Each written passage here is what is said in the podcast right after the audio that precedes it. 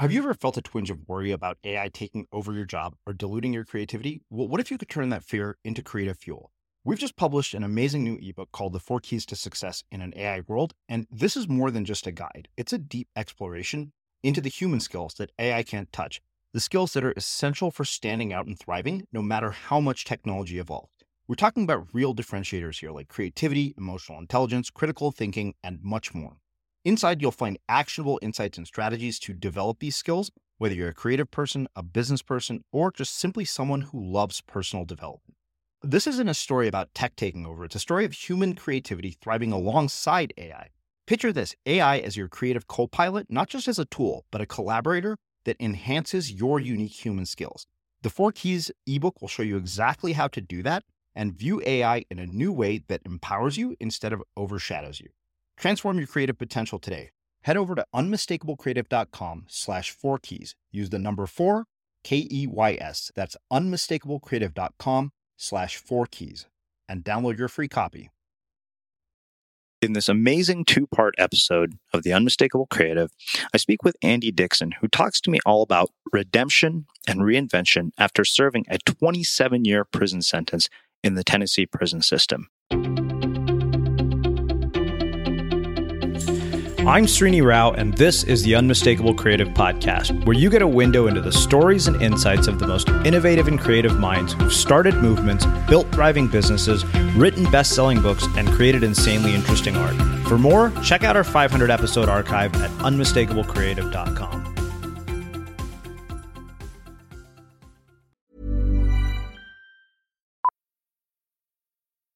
Millions of people have lost weight with personalized plans from Noom, like Evan, who can't stand salads and still lost 50 pounds. Salads, generally, for most people, are the easy button, right? For me, that wasn't an option. I never really was a salad guy. That's just not who I am. But Noom worked for me. Get your personalized plan today at Noom.com. Real Noom user compensated to provide their story. In four weeks, the typical Noom user can expect to lose one to two pounds per week. Individual results may vary. Hold up. What was that? Boring. No flavor. That was as bad as those leftovers you ate all week. Keke Palmer here, and it's time to say hello to something fresh and guilt-free. Hello Fresh. Jazz up dinner with pecan-crusted chicken or garlic butter shrimp scampi. Now that's music to my mouth. Hello Fresh. Let's get this dinner party started. Discover all the delicious possibilities at hellofresh.com. Hey, it's Ryan Reynolds, and I'm here with Keith, co star of my upcoming film, If, only in theaters, May 17th. Do you want to tell people the big news?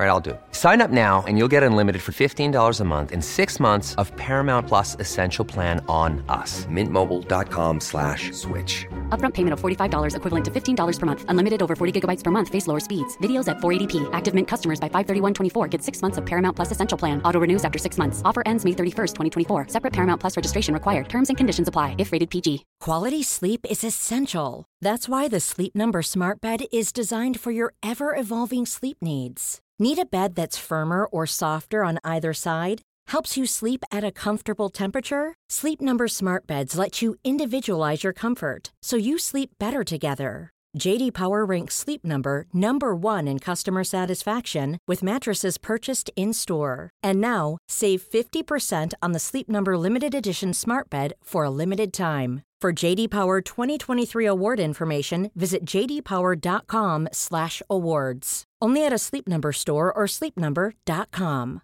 I'm Sandra, and I'm just the professional your small business was looking for. But you didn't hire me because you didn't use LinkedIn Jobs. LinkedIn has professionals you can't find anywhere else, including those who aren't actively looking for a new job but might be open to the perfect role, like me. In a given month, over 70% of LinkedIn users don't visit other leading job sites. So if you're not looking on LinkedIn, you'll miss out on great candidates like Sandra. Start hiring professionals like a professional. Post your free job on linkedin.com/people today. As creators, we're always on the move. Whether it's a live podcast event, a pop-up shop, or a workshop, we're constantly interacting with community, and that's where Tap to Pay on iPhone and Stripe comes in. Imagine this. You're at a live event, a listener loves your merch, or a participant wants to sign up for your course on the spot. With Tap to Pay on iPhone and Stripe, you can accept their payments right there and then, right from your iPhone so there's no extra hardware or no delays. Total game changer. It's not just for creators, any business owner can do this. It's about making transactions smoother and much more personal, growing your business in your way. We've been using Stripe for our products and courses for a long time, and now with Tap to Pay on iPhone, you can take your business to the next level too. So visit stripe.com slash tap iPhone to learn more. Remember, folks, with Tap to Pay on iPhone and Stripe, your business is always at your fingertips. Andy, welcome to the Unmistakable Creative. Thanks for taking the time to join us. Uh, thank you. Glad to be here. Yeah. So, you know, I, I, came across your story by way of one of our listeners who heard uh, our interview with Joe Loya. And he said, You've got to talk to Andy. He has a story that's just as insane, uh, if not more insane. And so I, when I when I got the brief from him, I said, "Oh yeah," I said, "I think this is a story we have to tell." Although the ongoing joke, I think, with our listeners is going to be that you have to either serve time or you know commit some sort of crime in order to get on this show, since we've had oh. a steady stream of them. But uh, tell us a, a, bit about yourself, your background, your story, and, and how that has led you to uh, doing the work that you're doing today. Okay, be glad to. Uh, uh, I, I, guess the first thing that comes to my mind is what you just said about you know people saying that they have to you know do something illegal or you know have this crazy life to get on the show. And you know I I, you know I kind of understand that in a way but I, I, think what they're really saying is is that uh, uh, the people you have on your show it would seem to me are the people that they really don't get to hear about this kind of stuff because it's not being talked about. Mm-hmm. And uh, so, you know, it's just you're you're like covering things that uh, should be covered that uh, maybe aren't being covered. Mm-hmm. So I would say, you know, you're you're doing something right there. Okay. well, I appreciate it. so anyway, with that said, uh, I, I, guess uh, I don't know how far you want to go back. Um, I uh, actually uh, like to go really I, far back, uh, as far back as your childhood, everything that led up to everything that you're up to today. Well, I, I guess it, it, for my story, it, begins uh, uh, at conception. I mean, you know, my I come from a long line of uh, people who felt like you know living outside the law was the only way to live. Um, my father, uh, my grandfather, uh, just you know, on pretty much both sides of my family, uh, were involved in crime, and um, uh, their perspective of themselves would be you know a lot different than what a lot of other people might you know think of people that are living that kind of life. I mean, it was like normal, you know, uh, normal normal, I guess is a good way of saying it. Uh, uh, some people, you know, get up in the morning, they take a shower, they put their suit on, they go to their law firm. Well, in our family, they'd get up and uh, they'd go out and they'd uh, run bars, take bars over, steal cars, uh, rob banks, uh, kidnap people. I mean, just you know, whatever. You know, it's just uh, uh, a lot of criminal activity, but it was uh, a family kind of thing, you know. And um, so when I was born into this world, that's kind of where I landed. And um, not everybody in my family was a crook. I mean, my grandmother and uh, it seems like the women were always trying to fight against what the guys were doing, you know.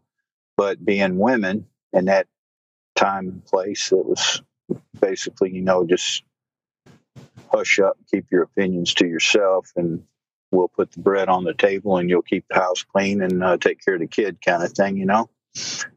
And so, my earliest memory, I guess, is uh, uh, my uh, my mother getting sick, and uh, she passed away when I was quite young. And my father was in prison at the time, and uh, he was doing some time. And uh, I stayed with my grandmother, uh, which would be his mother, and she was the only person in my early life that gave me a vision of possibility of doing something different than what my father and uncles were doing, and my grandfather.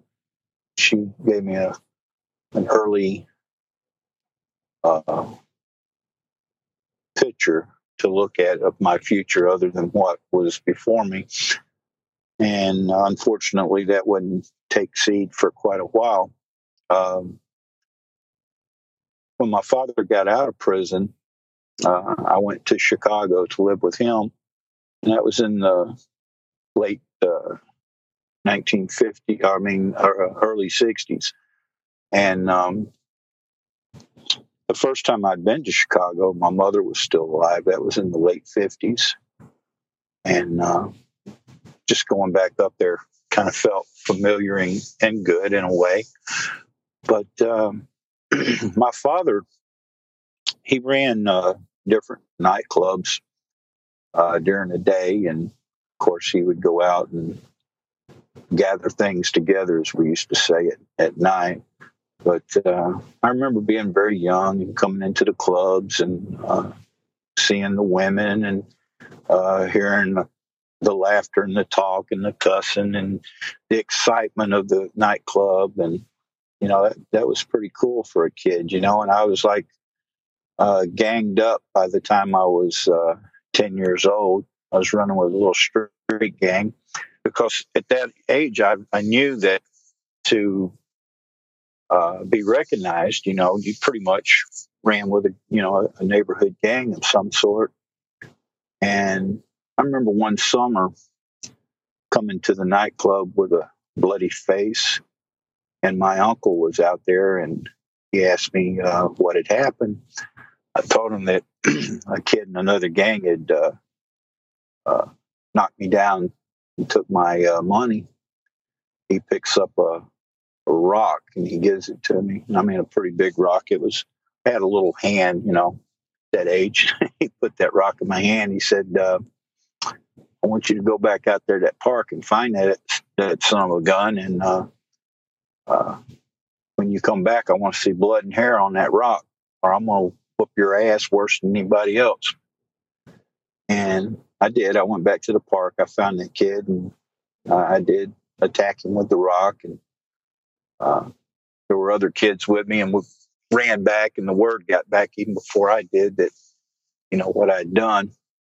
And uh, these guys actually lifted me up on their shoulders and walked me through the club and and we're just you know celebrating that I just knocked some kid's brains out with a rock that was like five years older than me. They thought that was just the greatest thing. But what it did to me, it, it, it imprinted on me the importance of how violence got you this this love and respect from your family and and the friends that uh, your family had and uh, so that set within me um, um, a feeling that I could, uh, you know, get this love and attention just by uh, having this spark of violence within me. And um, a couple of years later, uh, mainly because of who my father and my uncles were, uh, the gang on the north side of Chicago, Northsiders, they kind of like uh, uh, let me be a little bit more involved than normal for a 12 year old. And there was a big gang fight scheduled for the park. And uh, it was back then they had like rules, you know, they would get together and they would say, okay, we're going to have this fight in the park, but here are the rules we're all agreeing that we're going to go fist. We're not going to have knives. We're not going to have chains. We're not going to have guns. We're going to meet out there and we're going to fight it out with fist. Course, people always cheated. So there would always be somebody designated to bring knives and guns just in case the other side did, then that person could just distribute the knives and guns and fight it out. And being 12, I was given this sack and uh, I don't know if you still remember the old uh, paper grocery sacks. Mm-hmm. That's what it was, is an old paper grocery sack. And it had some pistols, some knives and and and it was you know kind of heavy for a kid my age. And uh, I was left at the back gate of the park, and I was told to stay there. And then if I got a signal, and signals were these different pitch whistles that we used to do, and um, uh, I was to wait, and if the whistle sounded, then I was to come running and empty out the bag, and people would grab what they could grab off of the ground and get busy with it. And so I'm standing there with a couple other young kids, and uh, we're all considered too young to go out and fist fight with these 17, 18 year olds, you know, because, like I said, I was 12. And uh, what no one counted on was these, this other gang coming around the back, which is what they did. They didn't come in from their side of the street we figured they'd come in from since, you know, they lived uh, farther south than from where we were in Chicago.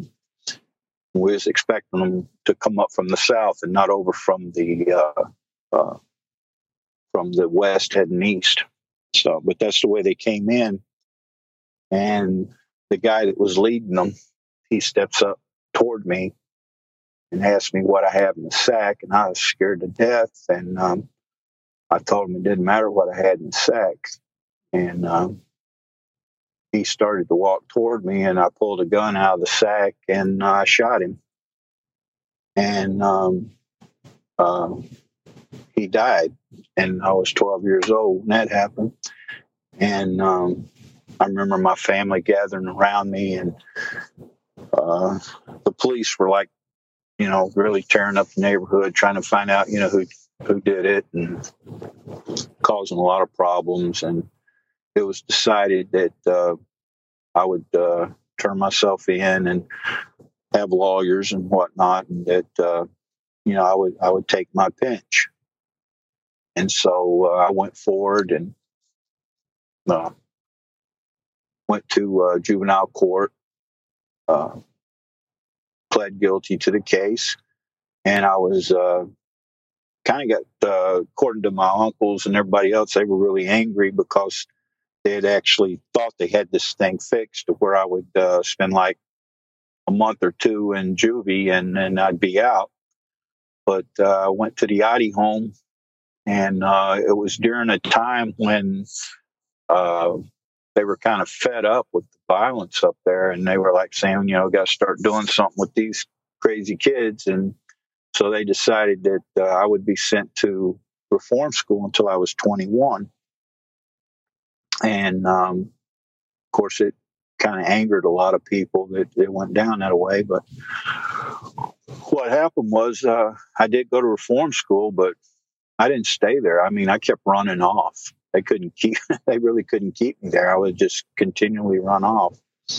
And I'd have friends that I could, you know, call and they'd come and meet me and pick me up and carry me back to the city. And uh, a lot of times my father would give me money and send me down to Miami, Florida, where we had family down there, or he'd send me to Tennessee, you know, different places to hide out. But uh, it seems like I'd always get into something wherever I went. I'd get into something. I'd steal cars and rob places, get caught, and then they go, oh, you know, they need you back up in Illinois, you know, and I get sent back to Illinois. And that was like, uh, that went on for like five years. And when I was 17, uh, they had created a program and it was called uh,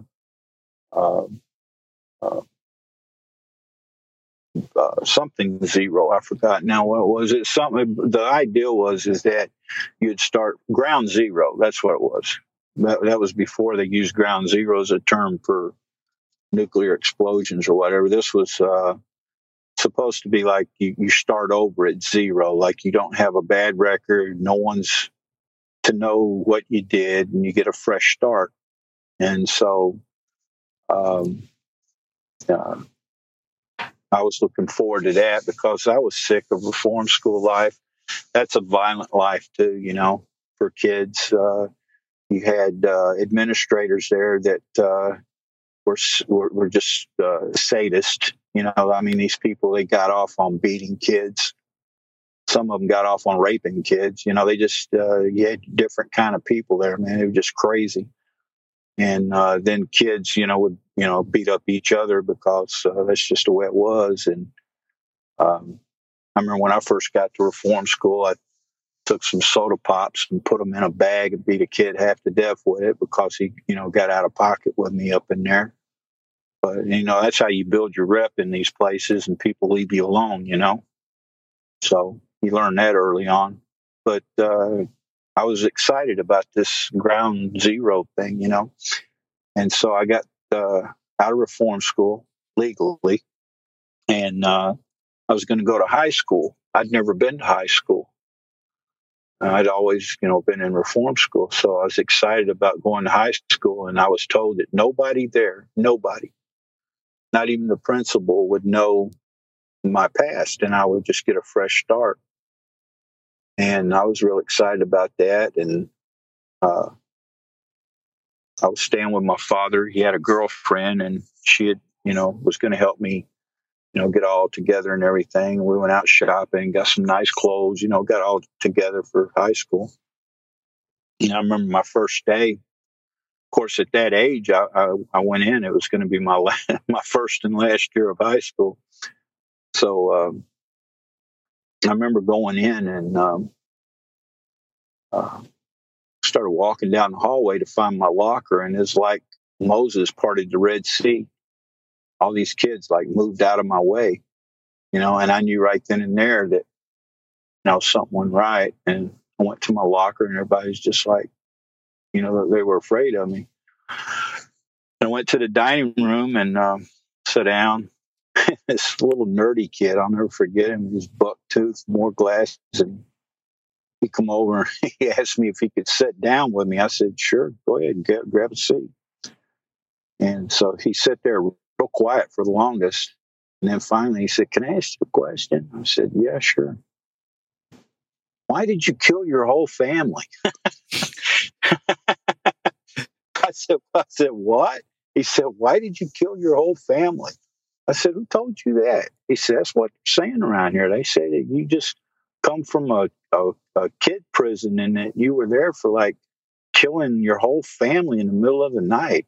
I said, No, it's crazy. I didn't do that.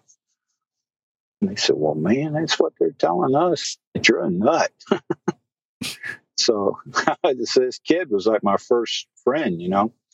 And it seemed like these nerdy kids around there were like my friends and um, um, I kind of, in a way, looked after them. You know, uh, I think they they sensed that or something because they hung out with me and and no one bothered them anymore. And when I heard their stories, they had been like humiliated through high school. So I kind of had a kinship toward them because, you know, I, I knew what it was like to be uh, treated terribly, you know. So I didn't mind sticking up for them and running people off that were trying to mess with them.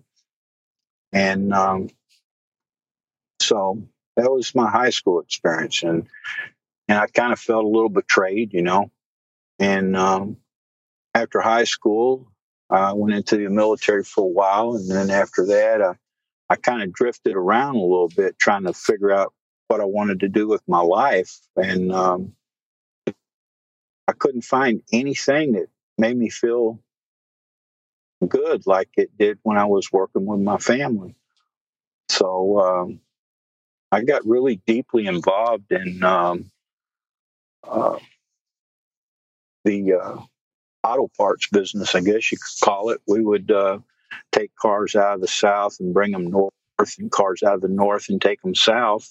And um, I had a unique position at that time because I had very strong ties with uh, people that were members of the Irish mob and the Italian mob, but also I had strong ties with people in the South that were members of uh, a thing called Dixieland Mafia. So I, you know, I knew all these guys. I was probably one of the only guys around at that time that had this connection to all three groups. And so uh, it was very hard for me when they started fighting each other over control of uh, this large business. And uh, that was called a, a, war. And that war broke out in the 70s. and a lot of people got hurt. Uh, well, they got killed. A lot of people got killed. You know, a lot of Italians, a lot of Irish, and a lot of uh, hillbillies. You know, people that were members of the Dixieland Mafia. A lot of times up north, just straight out referred to as hillbillies. And um, so um, it, it, got ugly. And um, I had an uncle who uh, realized my situation of being kind of tight with everybody also put me at the crosshairs of everybody. And, you know, everybody was, everybody liked me, but at the same time, you know, everybody wanted me kind of dead too. So uh, it, it was decided that uh, I was going to be kind of like a bad guy for a while and run around the country and collect money from uh, dirty bookstores and uh, uh, dance halls and uh, strip clubs that were owned by my uncle's people. And that was my job for couple years there. Just I'd go down to Florida, Arizona, New Mexico, California, even out in places like Nebraska, Tennessee, uh, Arkansas. I just went all over the country to where these places were located and just go in and uh, make collections and bring all that cash back to Chicago. And um, I did that, and it was fun. You know, I enjoyed doing it. Uh, there was no violence involved. Everybody always paid. You know, no one ever said no. When you went there, they already had it ready and just gave it to you. And you would go by uh, twice a year to these places but there were so many of them that you just kept rolling. And um, that all came to an end down in Texas when um, I had probably about seven hundred and fifty thousand dollars, I guess it was, and I was uh, told to hang tight because the fighting was so bad in Chicago that the FBI and uh, all the big heavy uh, law enforcement agencies were like snooping right up everybody's butt, man, and giving everybody trouble. You know, so I was told just to hang out where I was, take care of the money, and uh, they would call me and tell me when to bring it in. And uh, a most unfortunate uh, thing happened. Uh, these, uh, I went to a friend and I told him, you know, I was going to bury it out there on his land just for a while in a, you know, a big cooler and uh, his stepson and his stepson's friend saw us bury it. And right after we buried it, they dug it up and uh, went out and bought cars and went on a spending spree and got caught by the cops. And the cops confiscated the money. And uh, there I am owing 700 plus. And um, because of my uncle and everybody else, they, they gave me a year to pay it back. And so I got busy. I was like a crazy person. I was running around robbing everything that wasn't nailed down, trying to get that money up. And I did raise quite a bit, but I was still like 280, close to 300 shy. And so we went down to Tennessee and uh, did this kidnapping and tried to raise about that much money, somewhere between 250,000 to 300,000. And uh, I already had a a good lead on another hundred grand, so we were trying to put all the money together. And I got caught, and uh, went to court, and got sentenced to prison, and that was in uh, 1978. And um, entered prison in 1978. Uh, not a changed person at all. I mean, you know, I still same crazy person I'd always been. I got in prison and quickly developed, you know, my reputation, you know, by attacking other prisoners, stabbing them, whatever it took, you know. Uh, got in there and started my own little thing there with different guys, you know, little gangs and stuff to run some drugs and other stuff inside. And um, that was my life. And um, one of the things that always stuck out in my mind was uh, when I was out stealing and robbing and doing all the things I did, and I mean, there were just so many things I did that you just can't even. I mean, it'd take a hundred shows to tell it all, you know. but uh, there's just so many things. I mean, every day was something, you know. So, um, but I can remember different times, you know, seeing a a guy about my own age, which at that time would have been around 26, 27. And I could see these guys with their girlfriends or their wives. And I used to think, man, they don't have a clue how lucky they are to be living that kind of life, you know? Uh, basically, you know, daydreaming about what it would be like to be square, you know? Mm-hmm. And, um, course, you quickly push that out of your mind and you go and do the job that you're there to do. And um, so, you know, and I never, I never did, uh, never did anything uh, for humanity or for myself. You know, I just was a taker. And um, of course, you know, it's all wrapped up in a nice package that you're that you believe. You know, like the biggest mob is the government. You know, they're they're they're a big mob. You don't ever go against them because you can't beat them. They kill better than you kill. They steal better than you steal. So you can't you can't go up against the government. They're just too mean. You know. So I bought into all that and believed it. And um, so in prison, you know, I just, you know, why change, right? I'm just uh, still crazy and wild. And um,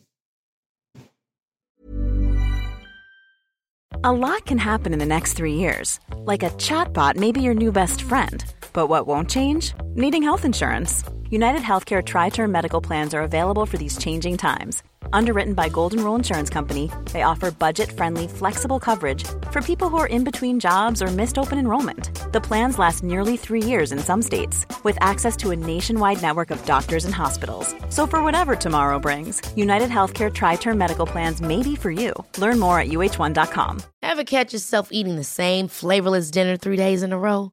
Dreaming of something better? Well, HelloFresh is your guilt-free dream come true, baby. It's me, Keke Palmer. Let's wake up those taste buds with hot, juicy pecan crusted chicken or garlic butter shrimp scampi. Mm. Hello Fresh. Stop dreaming of all the delicious possibilities and dig in at HelloFresh.com. Let's get this dinner party started. Since 2013, Bombas has donated over 100 million socks, underwear, and t shirts to those facing homelessness if we counted those on air, this ad would last over 1,157 days. But if we counted the time it takes to make a donation possible, it would take just a few clicks. Because every time you make a purchase, Bombas donates an item to someone who needs it. Go to bombas.com slash ACAST and use code ACAST for 20% off your first purchase. That's bombas.com slash ACAST, code ACAST. Hey, it's Ryan Reynolds, and I'm here with Keith, co star of my upcoming film, If, only in theaters, May 17th. Do you want to tell people the big news? All right, I'll do. Sign up now and you'll get unlimited for $15 a month in six months of Paramount Plus Essential Plan on us. Mintmobile.com slash switch. Upfront payment of $45 equivalent to $15 per month. Unlimited over 40 gigabytes per month. Face lower speeds. Videos at 480p. Active Mint customers by 531.24 get six months of Paramount Plus Essential Plan. Auto renews after six months. Offer ends May 31st, 2024. Separate Paramount Plus registration required. Terms and conditions apply if rated PG. I'm Sandra, and I'm just the professional your small business was looking for. But you didn't hire me because you didn't use LinkedIn jobs. LinkedIn has professionals you can't find anywhere else, including those who aren't actively looking for a new job, but might be open to the perfect role, like me.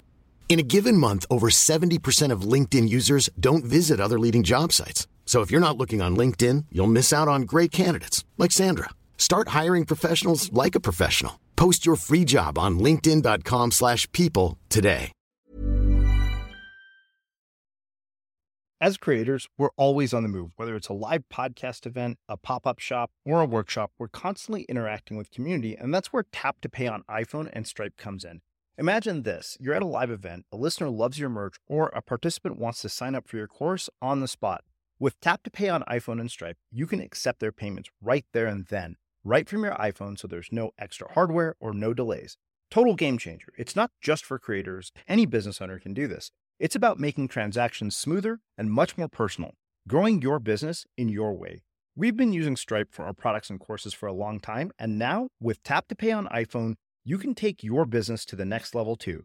So visit stripe.com slash tap iPhone to learn more. Remember, folks, with tap to pay on iPhone and Stripe, your business is always at your fingertips.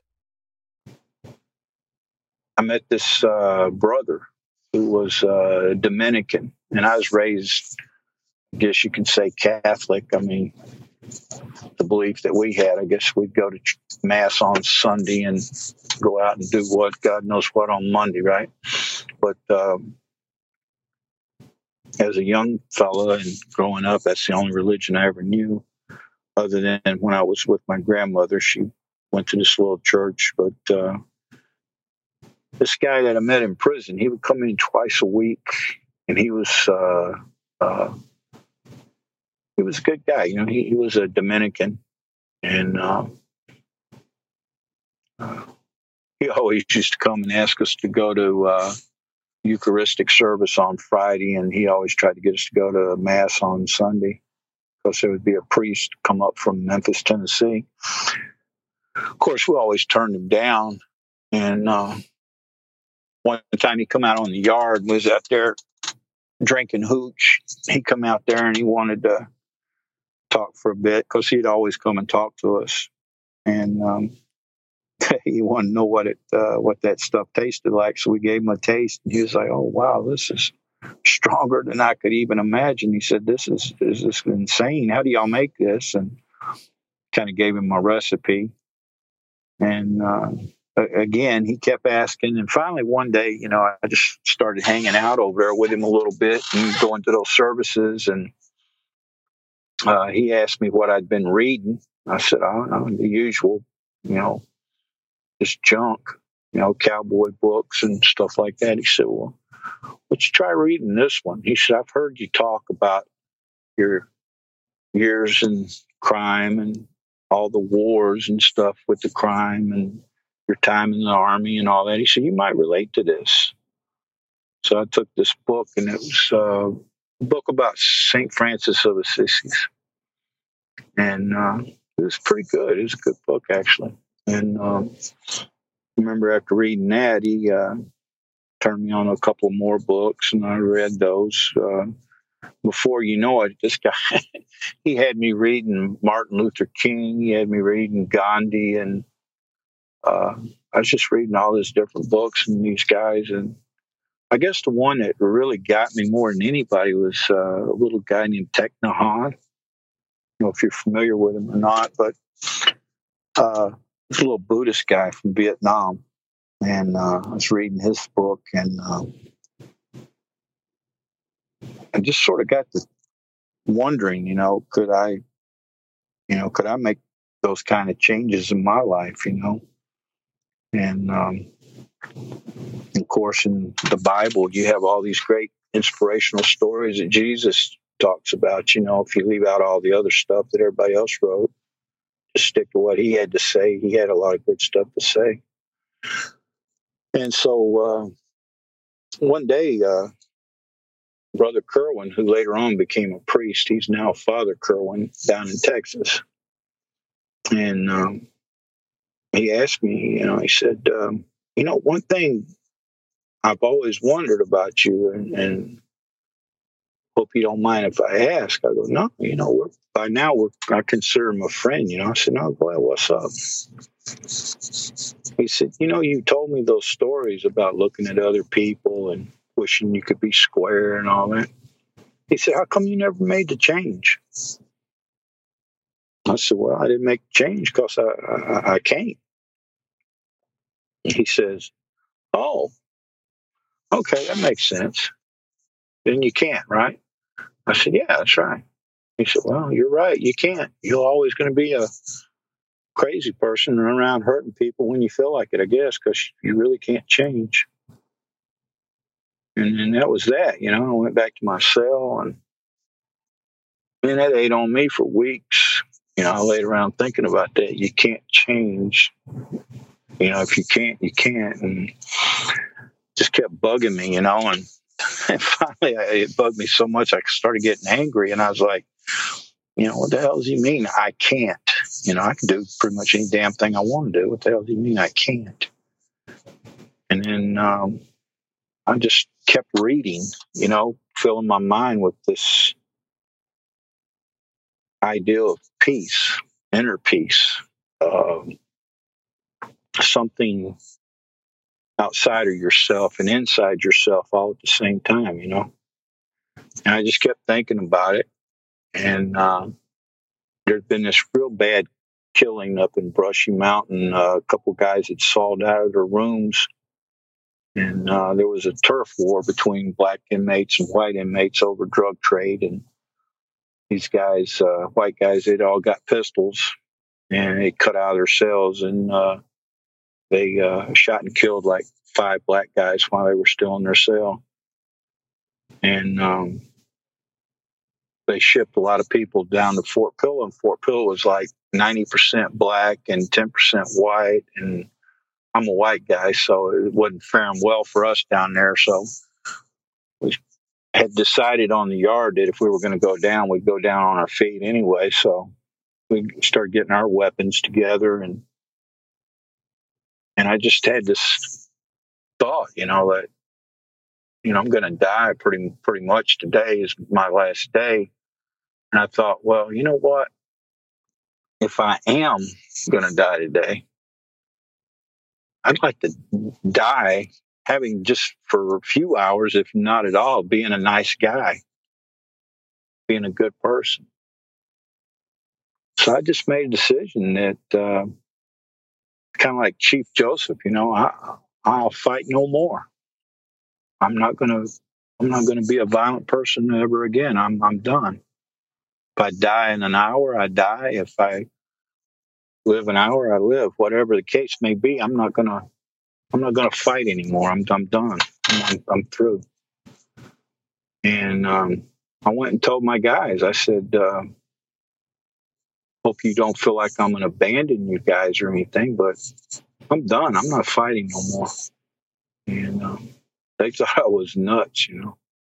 And uh, but I didn't. I threw my weapons away. I didn't even carry a knife. I didn't even wear a vest. You know, you can make a in prison. You can take magazines and create little pockets where you can like put these magazines and make like a breastplate and a back plate and an underarm plate where if somebody comes up and sticks you, you got something to kind of hold that knife back a little bit. I even got rid of that.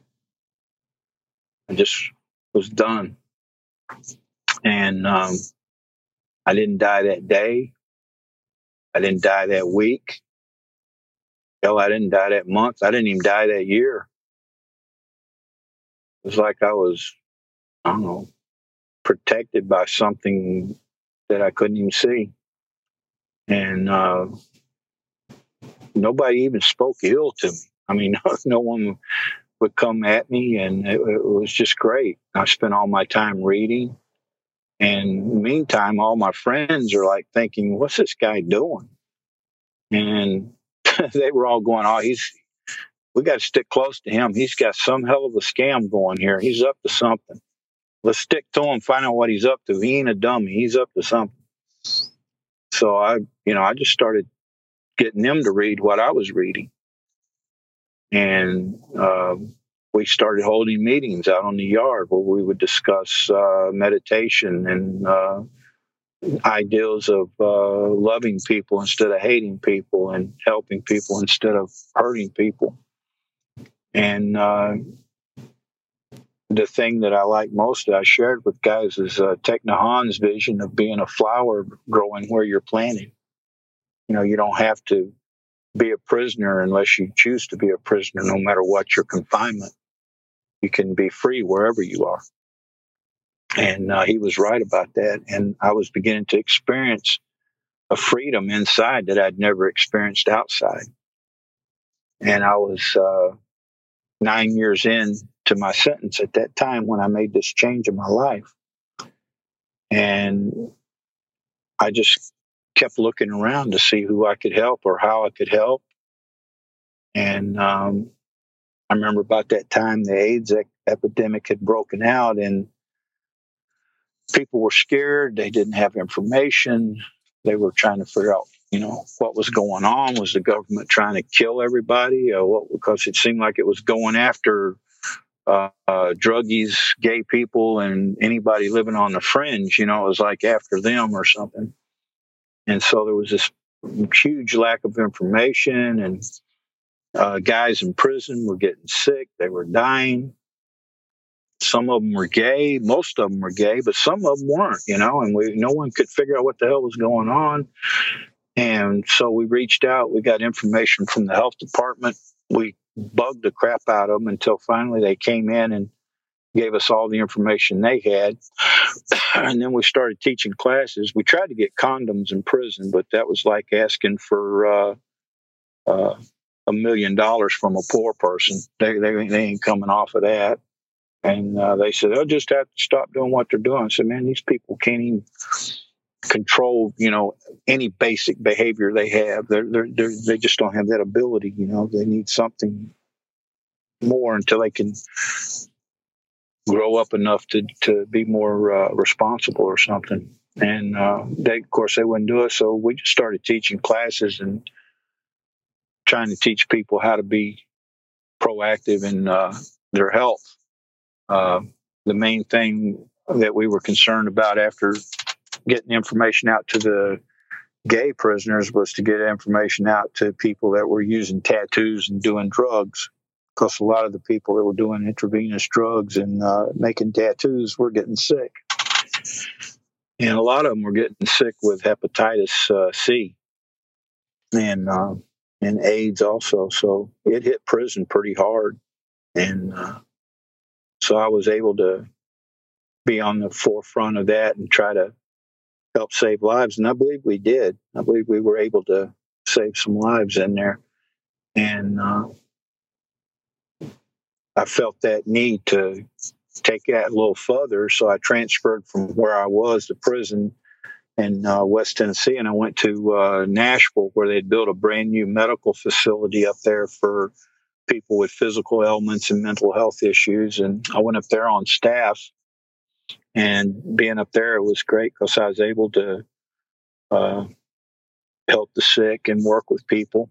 And it really felt great after all those years of being such an asshole to finally be able to help people.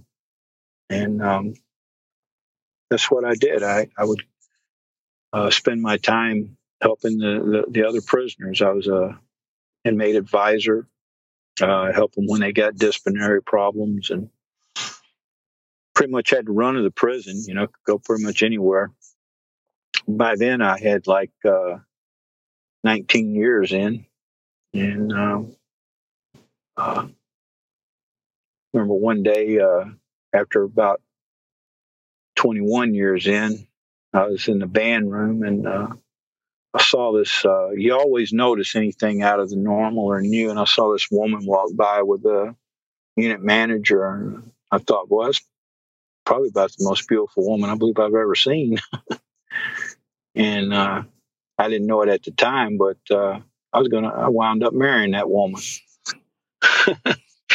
and she was something else. She was in there for a uh, uh, uh doing a practicum. She was already a master's degree in uh, education, and she went back to school to get a master's degree in social work because she wanted to be a counselor and uh, she'd gone through a lot of her own uh, healing and uh, from codependency issues, and you know a couple bad marriages. And um, of course, I didn't know all this at the time, but uh, I met her inside, and we became really friends. You know, just really enjoyed talking to each other and each other's company.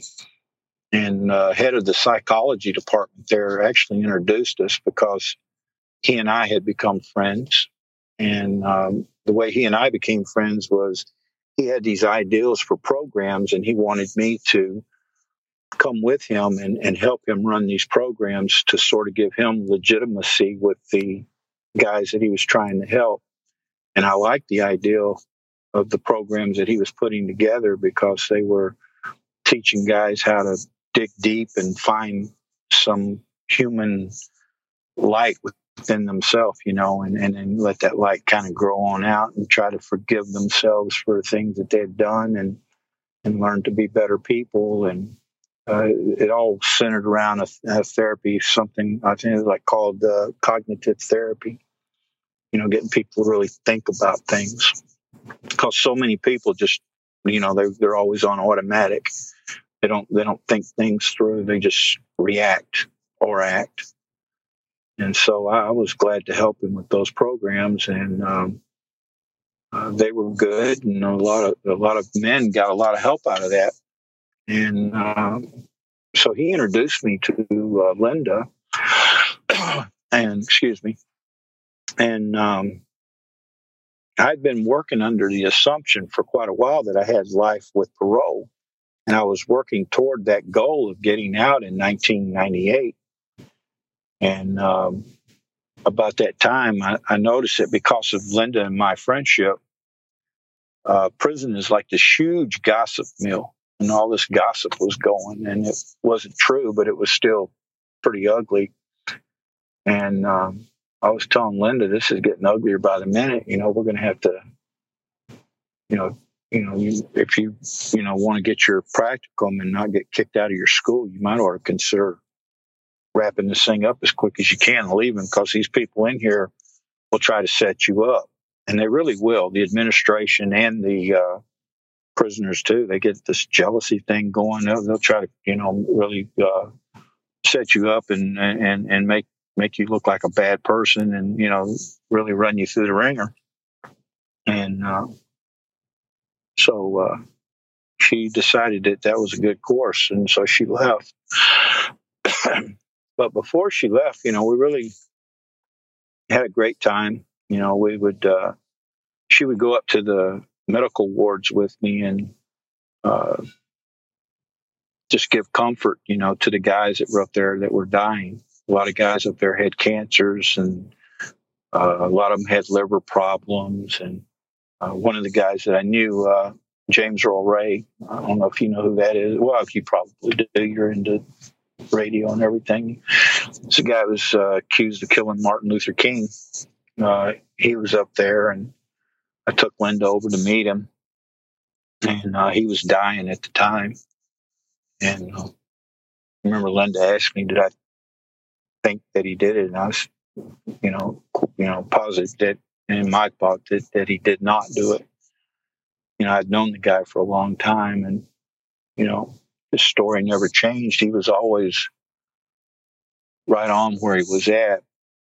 And I remember pushing him in his wheelchair and up into a meeting where a talk show host brought Dexter King in to meet uh, James Earl Ray. And Dexter King looked at him and he says, uh, did, uh, did you uh, kill my father?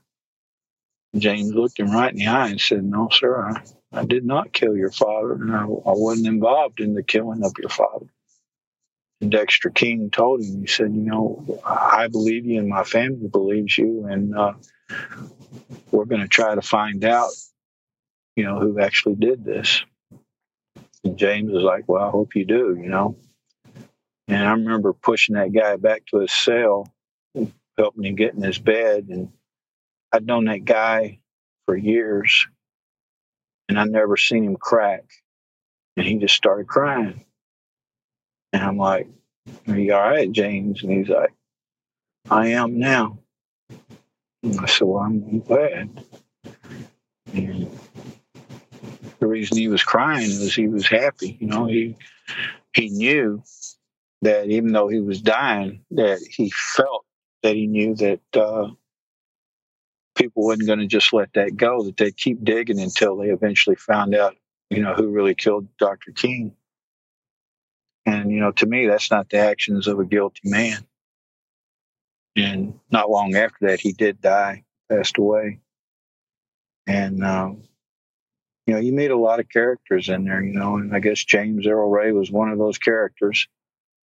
And, um, you know, people have their opinions, you know, and I've seen some, some one documentary where this guy was trying to it was like he was speaking for James Earl Ray or something, you know, about his thoughts and motivations. And the guy clearly didn't know the guy. but uh, I guess people do what they got to do to get their dollar in. You know what I mean? but uh, that's another story, I guess they say. Mm-hmm. But uh, my wife, um, uh, she left and uh, went and uh, finished her education, and I was getting ready to come up for parole in '98, and there was this guy there that had a I guess a crush or something on my wife, you know, and she never gave him time of the day. And when he found out I was going up for parole, he contacted the judge. This is one of the people within the administration. And he was complaining and saying, you know, this guy doesn't need to get parole. You know, he's a, he's a bad guy. He's a con, all that. And the judge says, well, he ain't supposed to get out on parole. I sentenced him to life without parole. So just like that, you know, they canceled my parole date and they said that I was doing life without parole. And then uh, on top of all of that, they said that uh, my wife and I couldn't get married. That uh, because I had life now without parole, there was no sense in granting me the right to get get married. And it was just a crazy time, you know. Uh, if it hadn't been for my inner peace, I think I would have just went nuts because the inner peace I had allowed me to just to say, you know, that's what they say, but you know, I, have this this knowing, this sense that you know, I'm I'm I'm getting out. I don't know how it's going to happen, but I'm going to get out. You know, it's going to be interesting to see how the universe unfolds this for me because I knew it would happen. And uh, this lawyer came into our lives, and Linda made arrangements with him to to to uh, pay him, you know, at a, at a very good discounted rate. And he was a great guy, and he got in there and fought like a champion. And uh, first thing he did was he was able to get get it okayed for Linda and I to be able to see each other and to finally get married. But for two years, we were not even able, we couldn't even see each other. We had to rely on these very, very, very, very, very expensive phone calls to stay in touch with each other. And uh, and those phone calls, my goodness, we talk about ripping off families of prisoners. These things are outrageous. You know, you could spend as much as a hundred bucks for a thirty minute phone call. You know what I mean? Can you imagine that? So it was just nuts. And um, but uh, we finally won the right to get married, and uh, they transferred me out to Brushy Mountain, East Tennessee, to the Morgan County Annex. And um, Linda and I got married, and that was a great day. In the meantime, my legal case was going through the courts. Seems like every time we went to court, we would lose, and we finally wound up in the Tennessee Supreme Court. They agreed to hear the case, and uh, I remember one day I got a message, uh, your lawyer wants you to call him. And I knew we were waiting for the decision to come down because they'd already had the oral argument before the before the Tennessee Supreme Court. And I answered, I called my lawyer and he said, "How you doing today?" I said, "Well, I'm doing okay. Another day in prison. Everything's all right." He says, "Well, uh, are you sitting down?" I said, "No, I can't. The cord on the phone won't reach to the floor.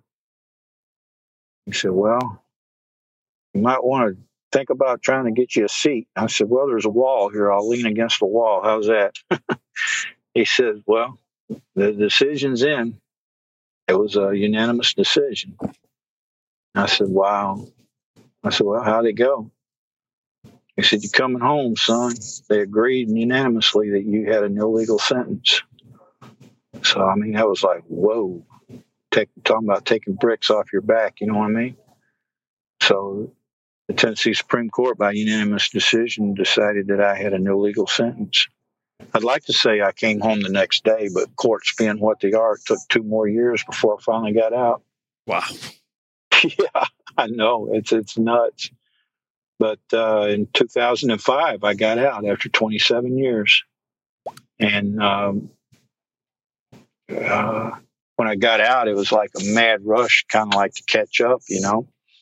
Uh, my wife was teaching school, and uh, I started driving for a living. I started out driving a van, hauling transmission parts, and then I started uh, uh, driving trucks, and then I bought a couple of trucks and had a little trucking business, and it would, you know, it was like chicken today, feathers tomorrow. You know, one week you do really good, next week you wouldn't do so good. And but you know, we were paying bills, and um, I remember Linda and I we spend a lot of time working hard during the day, but we'd always lay down at night and we would, you know, discuss our day. You know, I'd say, How was your day and what happened? And she would tell me, and she'd ask about my day, and I'd tell her how it went. And we just have that every, you know, that was our conversation every night.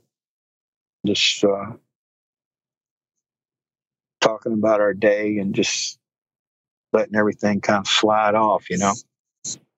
And during these conversations we kept thinking about these uh, children of uh, people in prison. You know, I mean, the all the years that I was in there, I'd see these little kids, seven, eight years old, come to visit their moms or their dads rather, and uh, I'm sure they were going to visit their moms too, because there's a lot of women locked up. But you know, these kids, 10 years later, they'd be walking the yard out there, you know, and they'd have an uncle and a cousin on the same cell block.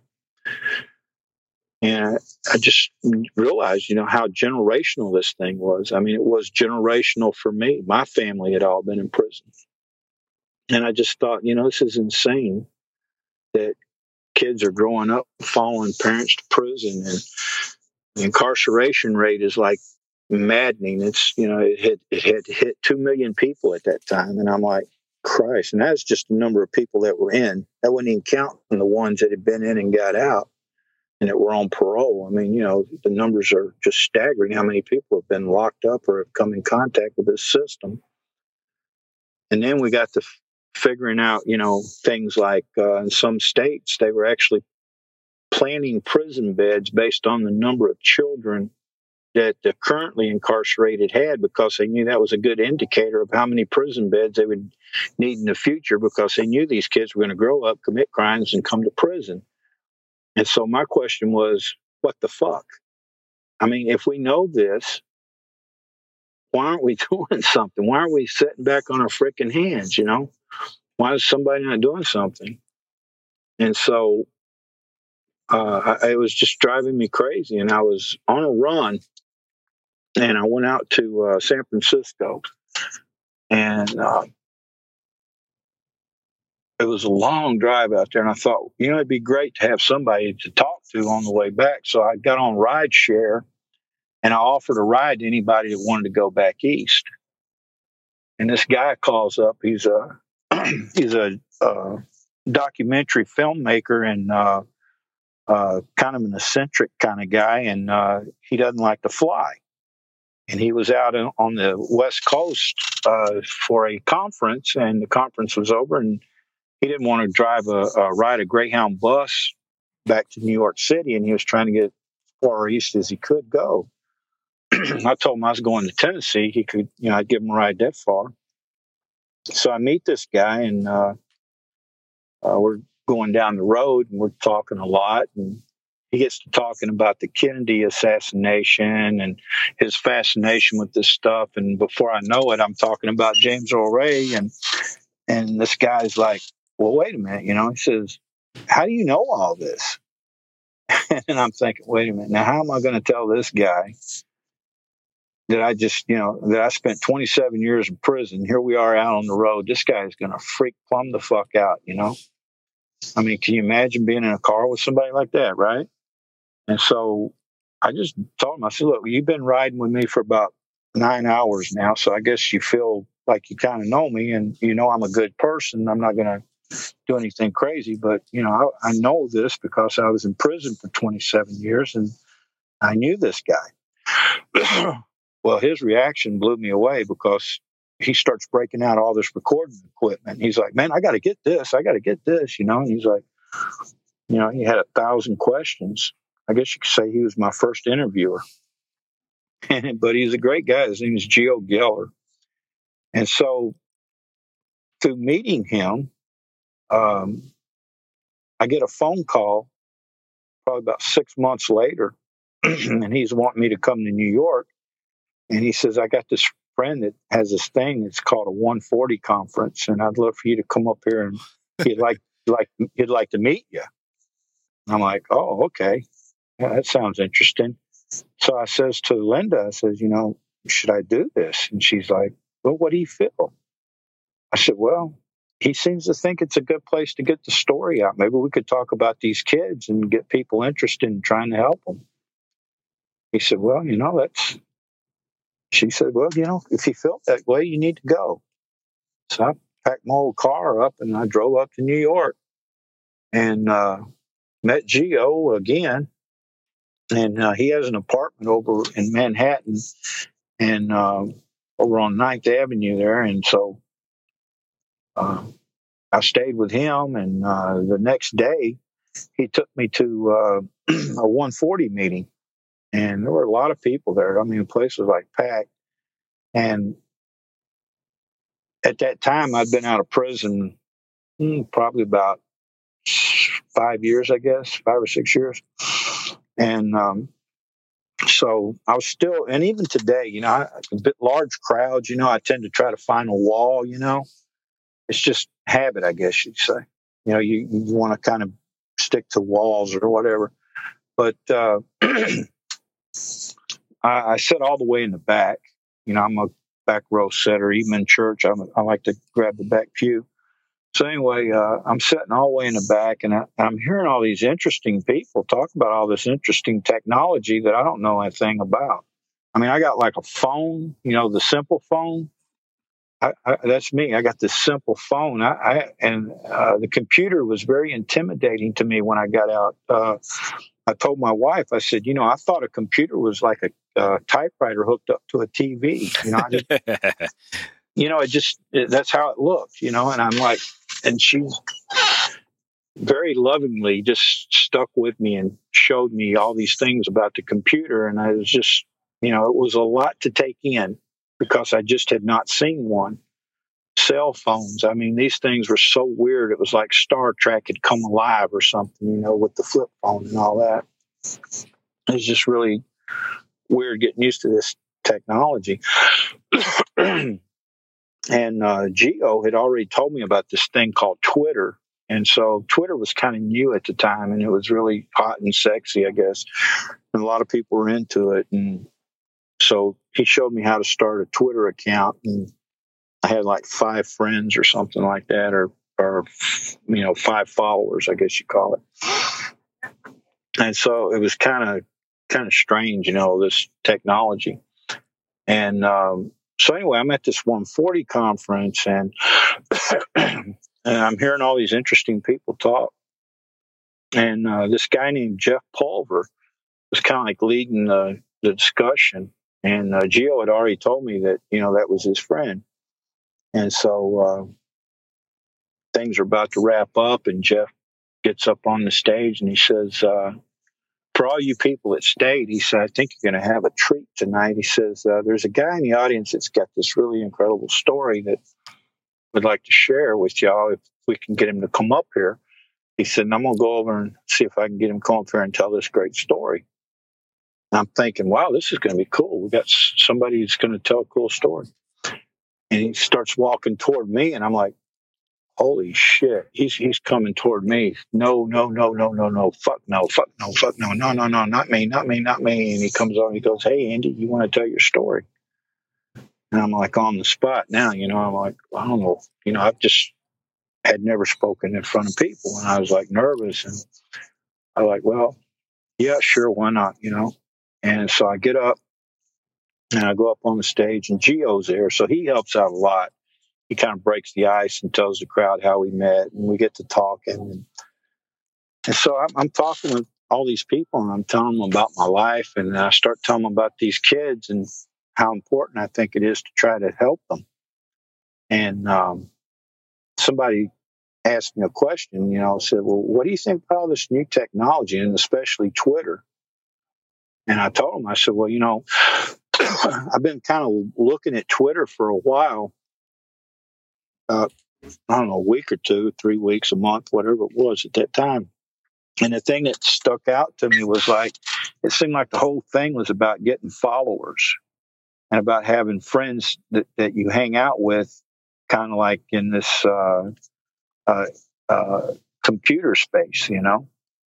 So um, I told him, I said, you know, when I look at that, I, you know, I kind of look at it as like the prison yard. You know, if your word is good and everybody knows that your word is good, then a lot of people will want to be around you. They'll want to follow you and be a part of your clique. But if your word is not any good, then you're kind of going to wind up over here in uh, Twitter jail or whatever, you know. And they they seem to resonate with that description of Twitter, I guess. So I remember after that, I had like 300 friends, and then I had like uh, people quoting me all over Twitter saying, you know, ex con says Twitter is like prison yard. If you want to succeed, your words got to be good, or something like that. And it kind of took off there, you know. But I met a lot of people there, people that I still know today and still communicate with that are, you know, uh, supporters of anything that I want to try to do. And um, so that was a great experience. Meeting Jeff Pulver was a great experience. And through Jeff, I, I, I got to meet a lot of great people. And that night, I met uh, uh, Melissa and AJ. You know, uh, you know them, right? Mm-hmm. Absolutely. Yeah, I got to meet them. Two incredibly people. I mean, these people are just incredible. The things that they do. I mean, they inspired me. You know, just hearing them, hearing their story was just so inspiring. and so uh, I just met a lot of great people. And uh, like I said, these people, uh, they all inspired me with what they were trying to do. It seems like no matter what the genre of all these different people were, it seemed like a lot of them were marketing people, but they they all wanted to do something good.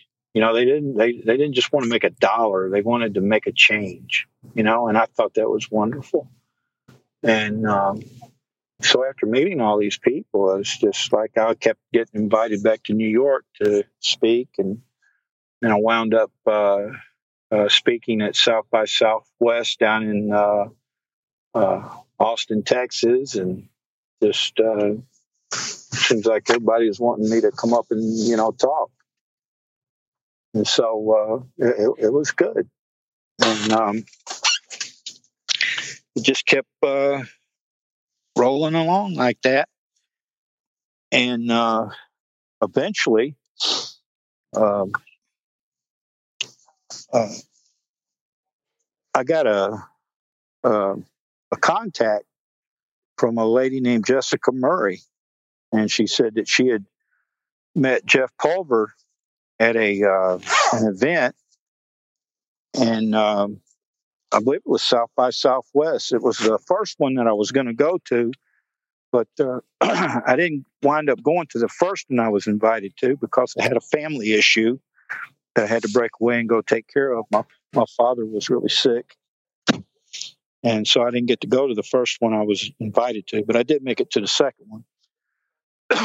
but uh, uh, Jeff introduced me to Jessica Murray, who was out of Nashville at that time uh, she's in Chicago now, but uh, at that time she was out of Nashville. And I met her and uh, a guy named Ian Rett, and uh, met them in a restaurant down in Nashville, and told them what it was I was trying to do. And they said, "Well, dude, you need a, you guys need a website." I'm like, okay. And so they put together this uh, thing called a designathon and they brought together this group of geeks, man, that uh, in 24 hours they created branding and, and helped design a name and, and put a website together. And that's how I met Brett. Met Brett Henley there. He was a, a, a writer and he wrote content and did all kind of great stuff for the designing of the website. It was just terrific and uh, that's how Youth Turns was uh, uh, birthed. We, it was uh, birthed right there, and so uh, YouthTurns.org they they helped put that together, or help they did put it together, and it was just wonderful. You know, all this young raw talent coming together to you know help the kids of the incarcerated. but what I found out, unfortunately, was that uh, uh, there's not a lot of uh, dollars available for uh, you know helping these kinds of kids. Uh, you know, if uh, you want to go help some puppies or you know stop abuse of animals, there's tons of dollars, I guess. But when it comes to helping keep kids out of prison, there's just not a lot of funds available for that kind of stuff. Especially if you're, you know, a guy that just got out of jail and you're, you know, and uh, you, you want to start an organization and, and, and get funding. A lot of people aren't in no big hurry to help that out. So my wife and I decided what we would do is we just, you know, we'll go back out on the road. We'll put together a trucking company and we'll make money from that, and we'll we'll spend our own money on it. We'll try to fund it ourselves, and we won't ask anybody for anything. You know, we just, people later on catch on and catch up to what we're doing, and if they want to donate, they can. But for right now, we'll just we'll make our own money and we'll fund it ourselves. And uh, so we set about to do that. And then uh, Brett Henley called me in, uh, I guess it was a couple years ago. He called calls me up and said he'd like to touch base and, you know, he hadn't seen us in a while and see how things are going. And so I met him in a, a coffee house over in um, uh, the village in Nashville. And uh, place called Fido's. We went over there and had coffee and breakfast, and and from that meeting, Brett decided he would like to write a novel about uh, uh, my life and Linda's and how we met, and you know, it's a it's a story of reinvention and uh, redemption and forgiveness and love, and it's a love story and everything else combined. You know, it's just a, a, a life of wanting to give back for all the damage that I'd caused earlier in my life. And that's kind of where it is. Wow. Um, amazing. Really, really, truly, just an amazing story. Make sure you tune back in Wednesday for part two of the episode where Andy talks to me all about his insights and lessons learned from the journey of his life. Thank you for listening to this episode of the Unmistakable Creative Podcast. While you were listening, were there any moments you found fascinating, inspiring, instructive, maybe even heartwarming? Can you think of anyone, a friend or a family member who would appreciate this moment? If so, take a second and share today's episode with that one person because good ideas and messages are meant to be shared. Mom deserves the best, and there's no better place to shop for Mother's Day than Whole Foods Market. They're your destination for unbeatable savings, from premium gifts to show-stopping flowers and irresistible desserts. Start by saving 33% with Prime on all body care and candles. Then get a 15-stem bunch of tulips for just $9.99 each with Prime. Round out Mom's menu with festive rosé, irresistible berry chantilly cake, and more special treats. Come celebrate Mother's Day at Whole Foods Market. Hi, I'm Daniel, founder of Pretty Litter. Cats and cat owners deserve better than any old fashioned litter. That's why I teamed up with scientists and veterinarians to create Pretty Litter. Its innovative crystal formula has superior odor control and weighs up to 80% less than clay litter. Pretty Litter even monitors health by changing colors to help detect early signs of potential illness. It's the world's smartest kitty litter. Go to prettylitter.com and use code ACAST for 20% off your first order and a free cat toy. Terms and conditions apply. See site for details. Hold up. What was that? Boring. No flavor. That was as bad as those leftovers you ate all week. Keke Palmer here, and it's time to say hello to something fresh and guilt-free. Hello Fresh. Jazz up dinner with pecan-crusted chicken or garlic butter shrimp scampi. Now that's music to my mouth. Hello Fresh. Let's get this dinner party started. Discover all the delicious possibilities at hellofresh.com. Even when we're on a budget, we still deserve nice things. Quince is a place to scoop up stunning high-end goods for 50 to 80% less than similar brands. They have buttery soft cashmere sweaters starting at $50, luxurious Italian leather bags, and so much more. Plus, Quince only works with factories that use safe, ethical, and responsible manufacturing. Get the high-end goods you'll love without the high price tag with Quince. Go to quince.com/style for free shipping and 365-day returns. Mom deserves the best, and there's no better place to shop for Mother's Day than Whole Foods Market. They're your destination for unbeatable savings, from premium gifts to show-stopping flowers and irresistible desserts. Start by saving 33% with Prime on all body care and candles. Then get a 15-stem bunch of tulips for just $9.99 each with Prime. Round out Mom's menu with festive rosé, irresistible berry chantilly cake, and more special treats. Come celebrate Mother's Day at Whole Foods Market. Have you ever felt a twinge of worry about AI taking over your job or diluting your creativity? Well, what if you could turn that fear into creative fuel? We've just published an amazing new ebook called The Four Keys to Success in an AI World. And this is more than just a guide, it's a deep exploration into the human skills that AI can't touch, the skills that are essential for standing out and thriving, no matter how much technology evolves. We're talking about real differentiators here like creativity, emotional intelligence, critical thinking, and much more. Inside, you'll find actionable insights and strategies to develop these skills, whether you're a creative person, a business person, or just simply someone who loves personal development. This isn't a story about tech taking over, it's a story of human creativity thriving alongside AI. Picture this AI as your creative co pilot, not just as a tool, but a collaborator that enhances your unique human skills. The Four Keys ebook will show you exactly how to do that and view AI in a new way that empowers you instead of overshadows you. Transform your creative potential today. Head over to unmistakablecreative.com slash four keys. Use the number four, K E Y S. That's unmistakablecreative.com slash four keys and download your free copy.